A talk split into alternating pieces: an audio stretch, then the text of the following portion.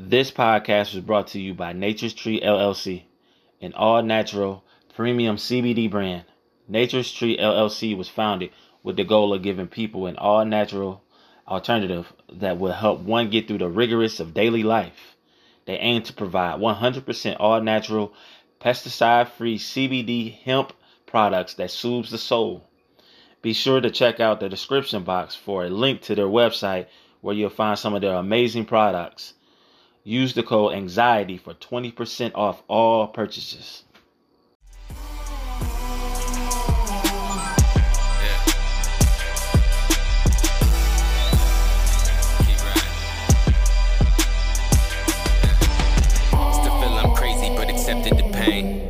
Gave me a mission, I got demons to slay. Communication major talking this way. Anxious world, what's going on, everybody? Thank you for tuning in to another episode of the Anxiety About Anxiety podcast. I'm your host, Keith. Uh, Happy New Year's. New Year 2021. Um, I hope everybody had a, you know, a safe New Year's Eve. Um, you know, we going into a new a new decade, you know, new year, you know, 2020. I ain't even got to talk about it. Y'all know what we went through. It was a, you know, a, a hell of a year. But you know, I want to, I personally, you know, even though it was a, you know, a, a, difficult and rough year, I try to look back on, you know, some of the, the good things that happened to me personally in 2021. I mean, 2020, my bad. In 2020, you know, the growth of the podcast, you know, the safety of my family and things like that. So, you know, I'm just trying to look forward to what 2021 has in store for me and um, this podcast, you know. I just want to continue to grow and continue to be a voice in the mental health space. And uh, yeah, that's the goal. Like I always say, um, I know a lot of people don't understand how I do my podcast. You know, um, it's it's not the most conventional or traditional way of doing things. But, you know, it's my way, trying to create my own lane, trying to be, you know, trying to do my own thing. And um, I think it's uh, working out pretty, pretty, pretty good. So 2021, I'm just to continue to grow mentally. And um, I'm to grow as a podcaster. Um, one goal of mine is to stop saying um so many times. My wife pointed it out, so I'm gonna practice that as I try to get better at uh, podcasting. But I digress. So uh, we're gonna continue this journey. Um, new year. Uh, so the first episode of uh, 2021 is from uh, a young lady named Alicia, and um, Alicia gonna talk about her mental health journey. You know her journey through treatment, and you know finding herself and finding what was right for her, what treatment was right for her, and she gonna explain, you know, um, everything that she went through. And she's gonna talk about the book that she wrote, the book that she was inspired to uh, to write. And so it's a pretty pretty inspirational story. I think a lot of people is gonna like it and uh, gonna relate to it, and you can probably learn a lot from it. So the title of this episode is going to be called "Getting Through the Shame." I love that uh, title, "Getting Through the Shame," because a, a lot of times we we you know, we look at ourselves and we feel like uh, we feel down on ourselves and we feel like people, you know, looking at us different and um, looking at us like in a shameful way. But um, as long as you can find yourself and figure out what's right for you and on your journey, you can really, uh, you know, get yourself in a better space. And that's what she's gonna talk about. So um, I'm so happy that she uh, chose to share her story with the podcast. So Alicia, I really, really appreciate it. So as far as for the podcast, um, some announcements.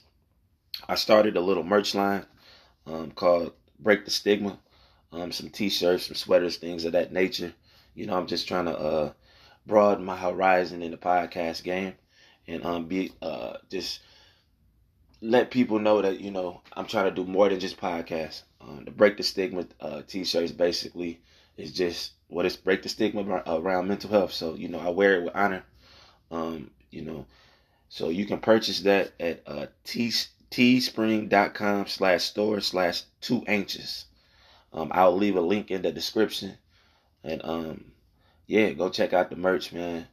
Um, yeah, so let's get into this episode. Um, uh, before we get into that, like I always say, if anybody out there that wanna share their story and uh, be an inspiration or probably help somebody out out there in the world that's struggling, um, please email me at, at anxietyabout.anxiety at gmail.com.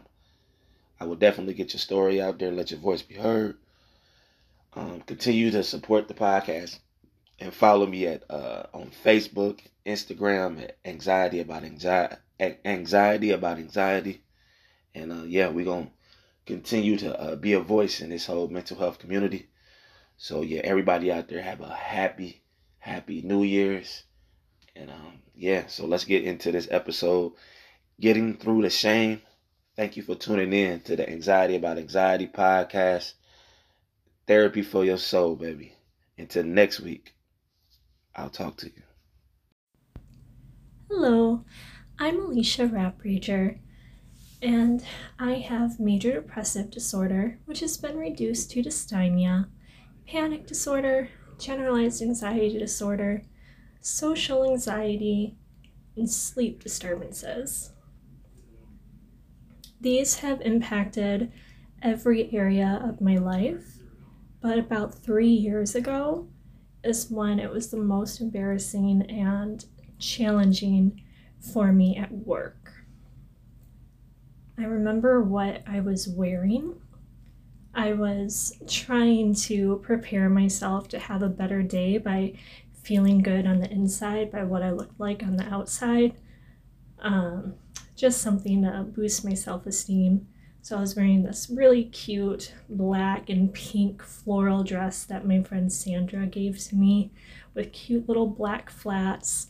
And I had costume um, pearls adorning my neck and wrist.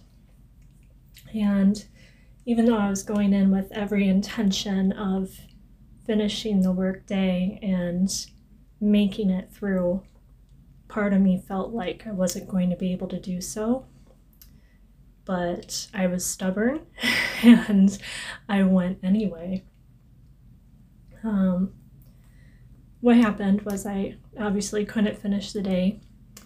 I was um, highly encouraged by my wonderful leadership to take some time off. And I ended up having a really nice conversation with one of my coworkers who became a very nice friend and he just talked to me about pretty much anything to keep my mind off of how miserable, embarrassed, humiliated um, I was. I had been crying, my eyes were puffy, my my face was just wet, my clothes were wet, and like my hair was sweaty. That awful, nervous, anxious sweat that I get. Um, but we talked about like choir and theater and movies we enjoyed and the different challenges um, that we each had and how better days were ahead, even though I couldn't see it at that time. And my husband picked me up from work because I was in no state to drive. It, it would not have been safe. So he picked me up. Uh, we didn't talk much in the car ride. I was just feeling so ashamed. Um, again, just really disappointed in myself, and it was something that was kind of out of my control at the time. But he was a loving and supportive husband, and still is. And he took me home, made sure that uh, I ate, got me plenty of tissues, and I told him I just wanted to draw. Um, so I got out my pastel pencils and I got out these little small pieces of paper um, that I had, and I did these really emotionally raw, abstract sketches. And like they kind of concerned Chris, my husband, because the first two were like kind of, ooh, what are you thinking there, honey? and it's not like anything I was acting on, it was just I was seeing ropes and fire and just objects that kind of symbolize uh, restraint and and loss of control and fear. Um, and then in the third and fourth drawing, started seeing a little more light, a little more hope. Um, and I was feeling empowered then. I was starting to feel a little bit better. I was still ashamed of what happened and that I had to take time off and that I couldn't even leave in my own car and everyone knew what was happening. Um, that's something I'll never forget. But it was something that I just needed at that time. And I still have those drawings, and every now and then I take them out. I'm like, wow, 2017 Alicia. Oh, I feel for you. I really like this 2020 Alicia. You've come a long way, girlfriend. Um, so, if you're listening to this and you're feeling the way I was then, I really feel for you. It does get better. Most days I have really good days. I'm feeling happy. I'm able to do the things that I enjoy. I have um, more energy and put time and effort into my passions again, which something about having both anxiety and depression something that I had stopped doing for a long time. And it felt like I lost a part of who I was because of that. Um, so, a lot of things help me. For one, I've been in therapy for six years, and for my conditions, that's pretty common is um, long-term treatment. I also do therapy workbooks um, and do support groups online, which now I mainly just offer support and try to say nice things and share um, nice pictures and memes. But before I really needed the support. Um, I've also learned various coping techniques, um, such as naming objects, uh, thinking of statistics of how unlikely something is to happen, coloring, journaling, doing things that get my hands moving and my mind able to process what's going on. Also, do a lot more. I was exercising um, three to four days a week. Obviously, with COVID, um, that's not happening. Plus, I just had quite a few life events before that, but that's something I want to get back into. And another thing that helped me was blogging. I would blog about my experiences and I'd post about it on social media, and I got really good feedback. People are saying, Oh my goodness, I didn't know you felt this way, and thank you for being open about this because I feel this way. I've had to go cry in um, the restroom at work, or I've had to cancel plans because I couldn't get myself um, to stop to stop hyperventilating and to go out to my friend's party um, and things like that. And that's really what I want to do is just by being an average person with um, these common conditions, you know, one in five um, battle this, and just just help offer that support, let you know that you're not alone. Uh, the battle for your mind is a really important and challenging one because the rewards are your life, your sanity, your well being, your work, your passion. So just continue to battle that silly, chemically imbalanced brain of yours because you are worth it. You have so much that you can do.